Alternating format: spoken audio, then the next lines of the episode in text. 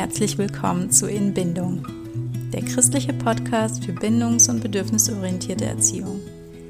Wir wollen Kinderherzen verstehen, Elternherzen erreichen und Gott mit neuen Augen sehen. Mein Name ist Anna, ich bin 33 Jahre alt und von Beruf Sozialarbeiterin. Ich habe drei Kinder im Alter von vier, drei und einem Jahr. Du hörst den zweiten Teil des Emergenzprozesses und auch diese Folge ist in Zusammenarbeit mit Marina entstanden. Wir sprechen über den Reifeprozess, der uns zu einem eigenständigen Menschen macht. Im letzten Teil erklärte ich, wie Kinder ihr selbst entwickeln und wie wir ihnen ihr Bedürfnis nach Bindung stillen müssen, damit sie frei werden zum Spiel und zur Selbstentfaltung. Tiefe Bindungen lassen einem Kind Flügel wachsen und wecken den Drang dazu, die Welt zu entdecken und zu lernen. Heute möchte ich einen weiteren Aspekt ansprechen, der sich in diesem Reifeprozess entfaltet, und zwar das Verantwortungsbewusstsein. Wie entsteht es und wie können wir es am besten fördern? Ja, als wir dieses Thema genauer studierten, sind uns viele Zitate aus anderen jetzt für uns eindeutig verhaltensorientierten Erziehungsbüchern eingefallen. Als Einstieg möchte ich ein paar Ausschnitte davon kurz wiedergeben, die du bestimmt auch schon einmal gehört hast. Wenn dein Kind etwas Falsches getan hat, erwarte von ihm, dass es sich entschuldigt und für eine Wiedergutmachung sorgt. Erwarte, dass dein Kind sich verpflichtet, in Zukunft verantwortlicher zu handeln. Eltern können ihrem Kind sagen, wir erwarten von dir, dass du XY tust, ohne dass wir dich daran erinnern müssen. Wenn du es tust, bekommst du einen Sticker für deine Aufgabenliste. Und wenn nicht, wird es Konsequenzen geben, die dir nicht gefallen. Wenn dein Kind in der Pubertät plötzlich eine ist mir doch egal Mentalität entwickelt und die Noten sich verschlechtern, musst du zu härteren Mitteln greifen, denn ein Kind steht in Gefahr, Verantwortungslosigkeit als Gewohnheit zu entwickeln. Einige Eltern schließen das Kinderzimmer mit allen elektrischen Geräten ab und lassen ihr Kind auf dem Sofa schlafen, das Kind darf keine Freunde mehr sehen, solange sich seine Noten nicht verbessern würden, oder oder. Nach solch einer einprägsamen Erfahrung werden Kinder es für sehr erstrebenswert halten, verantwortungsvoll zu handeln. Und als Erwachsene werden sie darüber lachen und bestätigen, dass sie genau dies brauchten. Zitat Ende. Was denkst du über diese Ratschläge? Ehrlich gesagt habe ich bis vor zwei Jahren noch nie etwas anderes gehört und diese Tipps für die absolute Wahrheit gehalten. Ja, wie denn sonst? Kinder wollen doch keine Verantwortung für Aufgaben, für ihr Handeln und ihr Fehlverhalten übernehmen, oder? Fangen wir mal damit an, folgende Fragen zu beleuchten. Was bedeutet Arbeit und warum verstehen unreife Kinder das Konzept der Arbeit nicht? Ja, Arbeit bedeutet, ich sehe ein schönes Ziel vor mir, das ich aber nur mit einem gewissen Aufwand, ja vielleicht sogar unangenehmen Opfer erreichen kann. Das sind also zwei gegensätzliche Gedanken. Kinder unter fünf Jahren können diese Gedanken jedoch noch gar nicht gleichzeitig fassen und verarbeiten. Wenn wir unserem Kind also erklären, dass ihr Zimmer schön aussehen wird, wenn es sauber ist, und es dann fragen, möchtest du ein aufgeräumtes Zimmer? sagen sie vielleicht ja, aber sobald sie mit der nötigen Arbeit konfrontiert werden, wird das Ziel weggeblendet und sie haben keine Lust mehr. Schuld daran ist der präfrontale Kortex. Dieser ist noch nicht ausgereift, um den Sinn von Arbeit tatsächlich zu begreifen. Solange Kinder also nicht das Konzept von Arbeit erfassen können, helfen wir ihnen bei den Aufgaben, indem wir sie zum Beispiel in ein Spiel verpacken. Zuerst muss jedoch immer sichergestellt sein, dass unser Kind emotional aufgeladen ist. Wir können ihm zum Beispiel nicht direkt nach dem Kindergarten eine Aufgabe geben, wenn es eigentlich erstmal unsere Nähe, Entspannung und Aufmerksamkeit braucht. Und dann kann man kreativ werden und das Zähneputzen zum Beispiel mit Reimen und Liedern verschönern. Ein lustiger Waschlappen kann beim Waschen helfen, das Lieblingskuscheltier den Schlafanzug anziehen, das Aufräumen kann zu einem Wettbewerb gemacht werden und so weiter.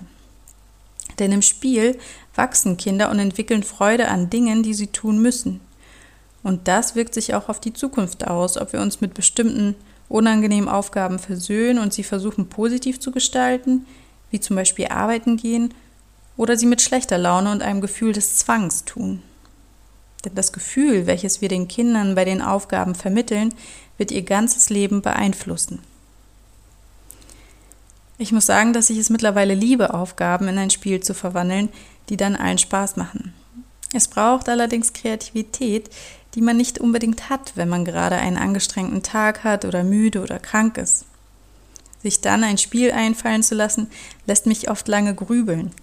Deshalb bin ich gerade dabei, eine Liste zu erstellen, um einige Spiele für verschiedene Situationen parat zu haben, die meinen Kindern Spaß machen. Wenn auch du ein paar Ideen hast, schreib mir und wir können unsere Ideen austauschen. Ja, und da wir gerade bei dem Thema unangenehme Aufgaben erledigen sind, möchte ich nun auflösen, wie ich die unangenehme Aufgabe des Aufräumens mit meinem Sohn gelöst habe.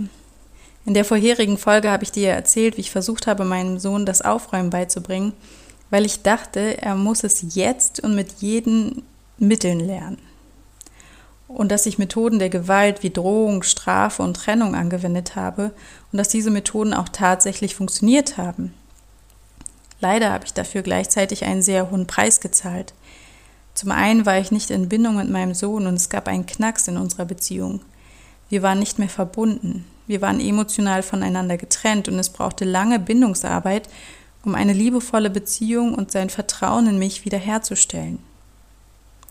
Ich habe meine autoritäre Macht ausgenutzt und ihn mit Angst zu meinem gewünschten Verhalten gezwungen.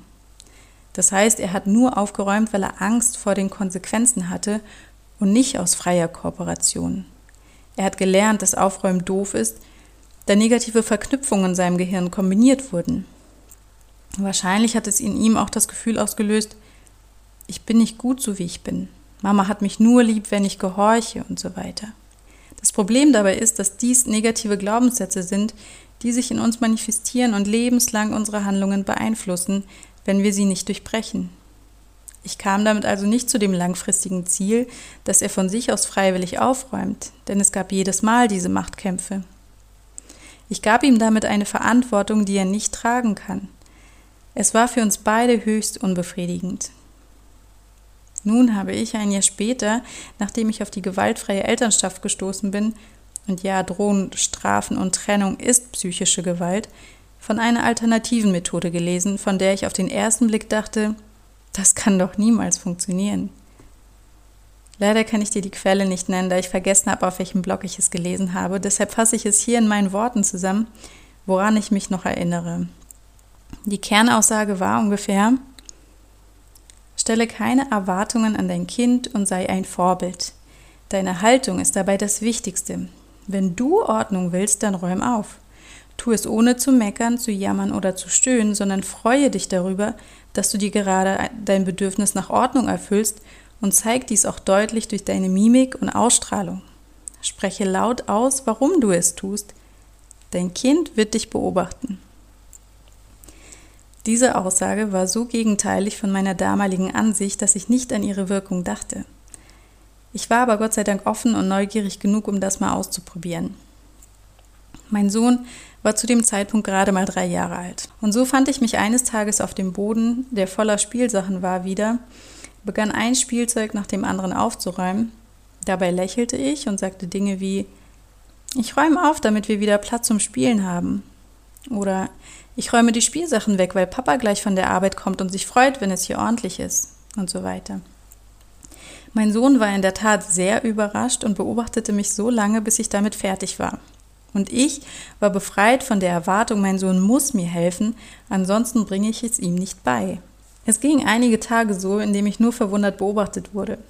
Danach wurde ich überrascht, als mein Sohn von alleine anfing aufzuräumen und die gleichen Sätze sagte wie ich. Er ist jetzt viereinhalb Jahre alt und wir haben seitdem nie wieder Ärger mit dem Aufräumen. Er hilft sehr gerne mit. Manchmal mache ich es aber auch alleine, weil er noch in ein Spiel vertieft ist oder keine Lust hat. Auch das ist in Ordnung, denn auch ich habe nicht immer Lust und lasse manchmal Dinge liegen, auf die ich gerade keine Lust habe oder wenn ich etwas anderes zu tun habe. Sehr oft räumt er von sich alleine aus auf, ohne dass ich ihn darum gebeten habe. Das klingt traumhaft, oder? Es hat mich jedoch auch Selbstüberwindung, Demut und Vertrauen gekostet.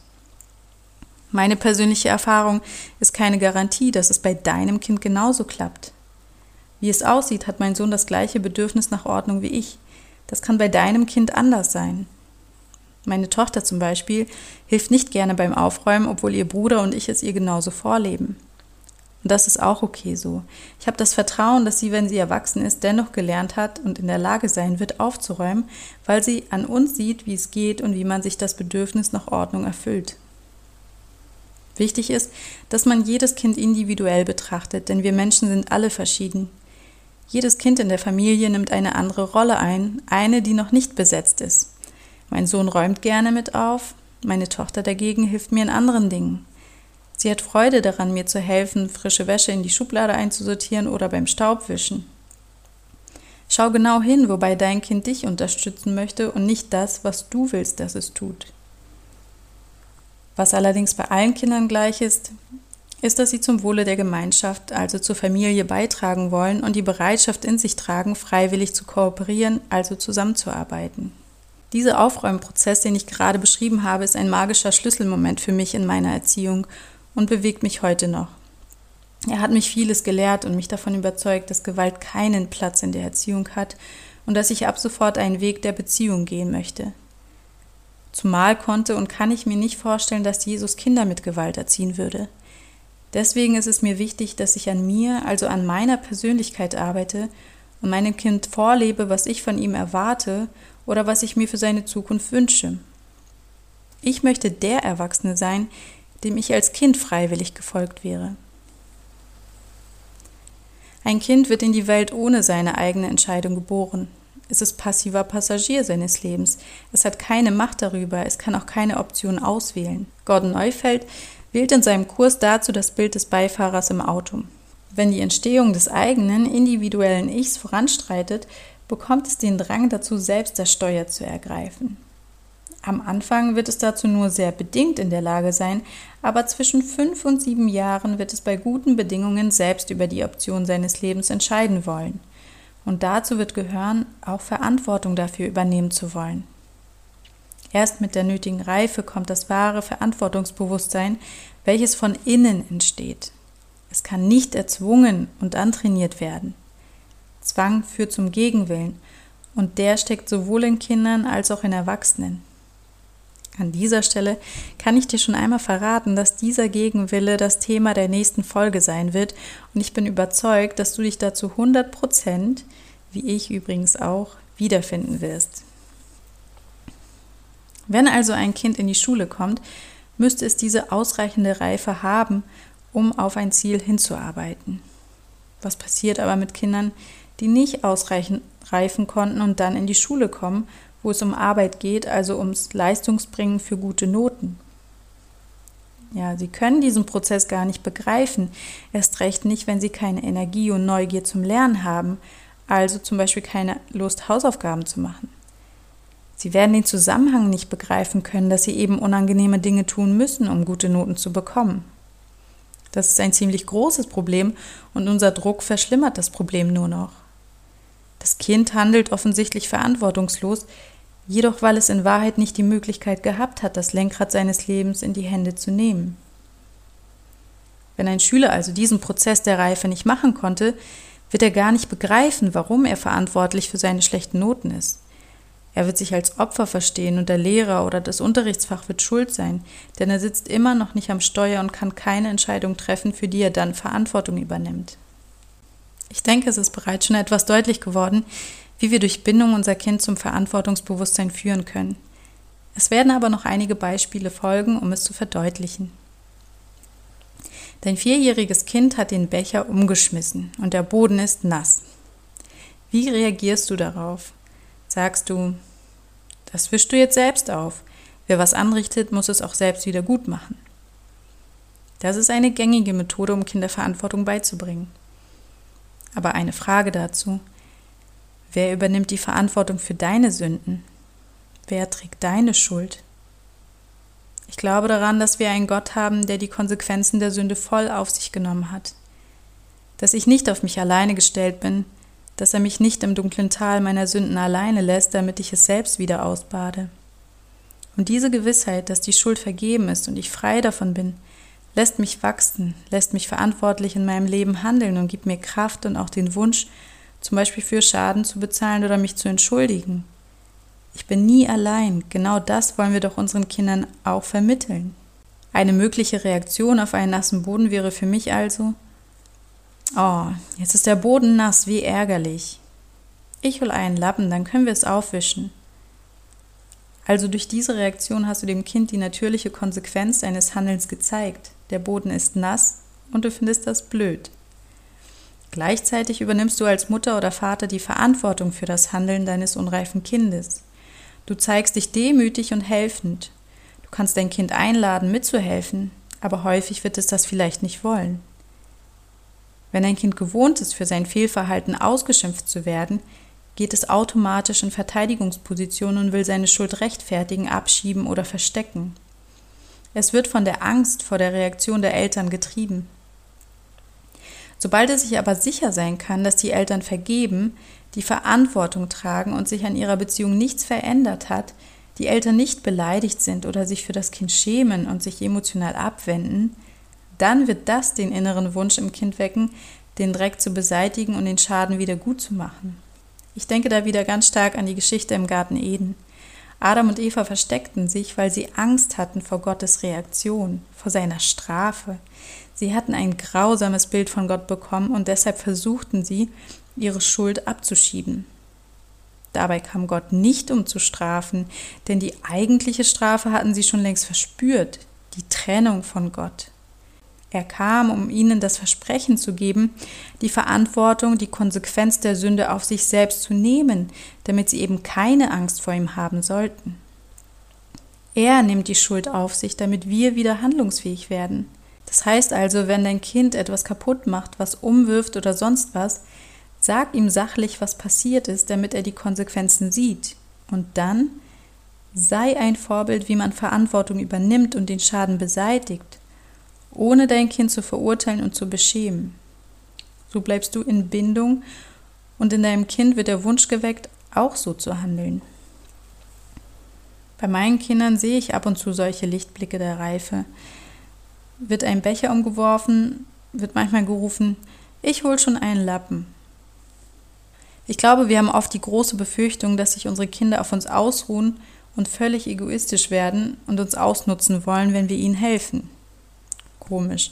Denn genau das hat Jesus doch die ganze Zeit getan und das Gegenteil bewirkt. Der entscheidende Punkt ist, wie und warum du dienst. Machst du es mit einer verurteilenden Haltung nach dem Motto, du kriegst aber auch gar nichts hin, was soll aus dir nur werden? Oder mit einer Opferhaltung, immer räume ich alles nach dir auf, ich krieg nicht mal ein Dankeschön dafür. Dann ist das alles kein Dien aus Liebe oder Freiwilligkeit und es bewirkt tatsächlich die Glaubenssätze im Kind, ich brauche mich gar nicht bemühen, aus mir, aus mir wird eh nichts. Oder ich bin undankbar und ich bin schuld, wenn andere leiden, ich bin anderen eine Last. Für mich macht das alles so viel Sinn und ist oft so schwer im Alltag umzusetzen. Und das zeigt mir eigentlich, wie wenig Selbstgefühl ich habe, weil ich so oft in Selbstmitleid zergehe, mich darüber aufrege, dass ich jetzt schon wieder den Dreck ausbaden muss und so weiter. Und diese Haltung ist so destruktiv. Wie oft muss ich mir sagen, dass ich geliebt und wertvoll bin, auch wenn ich den Boden zum dritten Mal putze. Dass es unreife Kinder sind, die mich nicht tyrannisieren möchten und dass sie an meinem Vorbild Verantwortung sehen. Mein Kind lernt durch mein Vorleben, meinen liebevollen und wertschätzenden Umgang mit mir selbst und mit ihm. Ich bin die Erwachsene und damit trage ich die Verantwortung für unsere Beziehung. Es ist unsinnig zu denken, dass mein Kind schuld ist an unserer schlechten Beziehung, weil es nicht tut, was ich sage und ich es deswegen bestrafen muss. Es hat es sich ja selber so ausgesucht und sich für die Strafe entschieden. Das ist eine Verantwortung, die Kinder niemals tragen können und sollten. Jedoch werden Kinder sich diese Verantwortung aufbürden, weil sie Beziehungswesen sind und mit allen Mitteln nach Bindung streben und ihr Selbstwert so zart ist, dass sie denken, dass sie schuld an allem sind. Häufig ist gerade ein auffälliges Verhalten bei Kindern ein Hilferuf nach Bindung. Nehmen wir noch ein wichtiges Beispiel. Dein Kind schlägt in seiner Wut ein anderes Kind. Du kommst angerannt und bist natürlich auch wütend. Die normale Reaktion könnte sein, dass du dein Kind jetzt streng aufforderst, sich zu entschuldigen. Wieder mit dem Ziel, dass es Verantwortung übernimmt und lernt, sich zu entschuldigen, weil es eben wichtig und richtig ist, sich für schlechtes Verhalten zu entschuldigen. Kinder unter fünf Jahren haben aufgrund ihrer Unreife noch keine Empathie. Sie fühlen nicht die Verletzung des anderen, sondern sind nur bei sich. Daraus kann auch keine Reue entspringen, um sich ehrlich entschuldigen zu wollen. Zwingen wir es zum Entschuldigen, haben wir dem verletzten Kind kein Stück geholfen, weil es überhaupt keine authentische Entschuldigung war. Und gleichzeitig haben wir auch noch die Bindung zu unserem Kind gekappt. Wir sind ihm nicht treu und haben uns gegen unser Kind gestellt. Es fühlt sich in seiner Wut nicht gesehen und nicht verstanden. Da ist keine Bindung mehr da, die ihn dazu antreiben würde, uns zu folgen. Was kann man also stattdessen machen? Wenn dein Kind jemanden schlägt, geh sofort hin und vermeide weitere Verletzungen. Sag zum Beispiel klar und deutlich, Stopp, hier wird keinem wehgetan. Du wendest dich zu dem verletzten Kind und fragst, wo es weh tut und versuchst in Worte zu fassen, wie es sich jetzt wohl fühlt. Der Arm tut dir jetzt echt weh, oder? Das findest du richtig doof, dass dein Freund dich gehauen hat. Das willst du nicht, oder? Und gleichzeitig verurteilst du und beschämst dein eigenes Kind nicht. Es soll keinen Grund haben, aus Angst vor dir wegzulaufen oder sich Ausreden zur Verteidigung auszudenken. Verurteilung führt nicht zur Reue. Nur Liebe und Vergebung haben die Kraft, Menschenherzen zu verändern. Du versuchst dich also in dein Kind einzufühlen, die Wut zu benennen und vielleicht den Grund zu erfragen. Dann sagst du, dass Gewalt absolut nicht geht und du entschuldigst dich für dein Kind. Du sagst, es tut mir leid, dass es dir jetzt weh tut. Du übernimmst hier wieder die volle Verantwortung für dein Kind. So lernt es an dir, wie man verantwortungsvoll handelt und der Reifeprozess in seinem Kopf findet statt. Das sind unzählige Nervenbahnen, die auf diese Weise befahren werden müssen. Also viele solcher Situationen, die stattfinden müssen, damit ein Kind von sich aus so handelt. Unsere Aufgabe als Eltern ist es, den Prozess zu begleiten und auf das Ergebnis zu vertrauen darauf zu vertrauen, dass die Pflanze durch die tiefen Wurzeln der Bindung ihre Früchte trägt. Zuletzt möchte ich noch einen wichtigen Punkt ansprechen, wie du ein Vorbild im verantwortungsvollen Handeln sein kannst. Übernimm Verantwortung für dein eigenes Leben. Was meine ich damit? Gib nicht anderen, besonders deinen Kindern, die Verantwortung dafür, wie es dir geht. Sagen wir mal, du bist müde, aber deine Kinder machen Lärm und wollen Action. Schiebst du ihnen die Verantwortung zu, dafür zu sorgen, dass es dir gut geht? Oder müssen deine Kinder dir gehorchen, damit dein Bedürfnis nach Wertschätzung erfüllt wird? Müssen deine Kinder aufräumen, weil du ein Bedürfnis nach Ordnung hast? Oft sagen wir unserem Kind Sätze wie, ja, ich bin total schlecht gelaunt, weil du mal wieder Mist gemacht hast. Ich bin wieder gestresst, weil du dich nicht beeilen kannst. Oder wir sagen anderen Menschen, wir sind zu spät, weil mein Kind mal wieder getrödelt hat. In allen diesen Punkten schiebst du die Schuld für deine Laune auf dein Kind. Ja, es mag sein, dass dein Kind die Wut ausgelöst hat, aber du bist selbst verantwortlich dafür, wie du darauf reagierst. Reagierst du unreif, schmeißt mit verletzenden Worten um dich und gibst dem anderen noch die Schuld dafür? Wenn ich an mich denke, dann passiert mir das noch viel zu häufig. Was ich eigentlich im Moment der Wut brauche, ist, meine Gefühle zu benennen und zu schauen, welches Bedürfnis in mir gerade unerfüllt ist. Wenn ich genervt bin, weil ich müde oder hungrig oder sonst was anderes bin, dann ist es meine Verantwortung, mich um mich selbst zu kümmern und es nicht von anderen zu verlangen. An meinem Beispiel lernt mein Kind, wie man verantwortlich mit sich selbst umgeht, und wenn das Kind reif genug ist, wird es diesen Umgang mit seinen eigenen Bedürfnissen übernehmen. Die Frage ist, warum wir dazu neigen, Kindern so viel Verantwortung aufzudrücken und ihnen die Schuld an allem Möglichen zu geben. Vielleicht, weil uns in der Kindheit dasselbe widerfahren ist, eben damit wir lernen, verantwortlich zu sein und wir diese Last auf kindlichen Schultern nicht tragen konnten und als Erwachsene nun so viel wie möglich abgeben wollen. Die Frage ist auch, ob wir als Erwachsene diesen Reifeprozess gehen konnten oder wir durch ständigen Druck von außen aufgehalten wurden. Wenn das bei dir der Fall ist, wenn du sagst, du weißt selbst nicht, wer du bist, Du tust viele gute Dinge aus Pflichtbewusstsein, aber nicht aus vollem Herzen. Du kennst deine Begabungen kaum und so weiter. Dann gibt es eine Antwort darauf. Auch dieser Prozess der Reifung ist noch im Erwachsenenalter möglich. Und er wird freigesetzt durch Tränen der Vergeblichkeit. Wenn du darüber trauern kannst, was du in deiner Kindheit oder im Moment nicht an Liebe und Annahme bekommen hast oder jetzt nicht bekommst, adaptiert sich dein Gehirn und der Prozess zum selbstständigen Wesen wird angetrieben. Das Gehirn richtet sich neu aus und das Leben kann etwas Neues starten. Es ist also nie zu spät zu wachsen und zu reifen. Was brauchst du dafür? In der Bindung und Liebe Jesu zu ruhen. Jesus sagt, wer in mir bleibt, der bleibt in meiner Liebe. Das wünsche ich dir von Herzen. Ich hoffe, diese Folge hat dir ein Bild davon gegeben, wie Kinder von innen heraus verantwortungsbewusst werden und dass es auch für dich noch möglich ist zu reifen. Es gibt noch einen dritten Reifeprozess, der uns zu sozialen Wesen macht, der ein Kind dazu führt, Selbstbeherrschung, Empathie und Ausgeglichenheit zu entwickeln. Aber weil er ein absoluter Höhepunkt unseres Podcasts ist, wollen wir eine Themenreihe dazu machen. Die kommt erst etwas später. Wie ich bereits schon erwähnt habe, wird Julia in der nächsten Folge über den Gegenwillen reden. Du darfst schon ganz gespannt sein, denn ich durfte schon reinlesen und ich freue mich riesig darauf. Auch ein großes Dankeschön für die ersten Fragen, die an uns eingegangen sind. Hier möchte ich dir wieder anbieten, dass du uns Situationen aus deinem Alltag schicken kannst, in denen du einen Konflikt mit deinem Kind oder auch mit dir selbst hast. Das kann beim Essen, Anziehen, Zähneputzen oder sonst etwas sein. Wir wollen in einer gesonderten Folge natürlich anonym darauf eingehen und Tipps geben.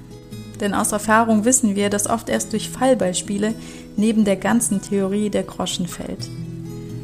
Um unseren Podcast auch jedem zugänglich zu machen, sind wir nun auch bei Facebook und YouTube zu finden. Suche da einfach nach Inbindung. Wir freuen uns, wenn du uns abonnierst und uns ein Gefällt mir dalässt oder uns schreibst. Eine weitere Neuigkeit ist auch, dass wir unseren Namen vom Instagram-Account Kinderherzen verstehen auf in Bindung umbenannt haben. Möchtest du jemanden von uns erzählen, dann leite uns auf den verschiedenen Plattformen weiter oder verteile unsere Visitenkarten. Wir schicken dir gerne welche zu. Damit verabschiede ich mich von dir und bedanke mich für das Zuhören und dein Interesse. Mach's gut und alles Gute für dich.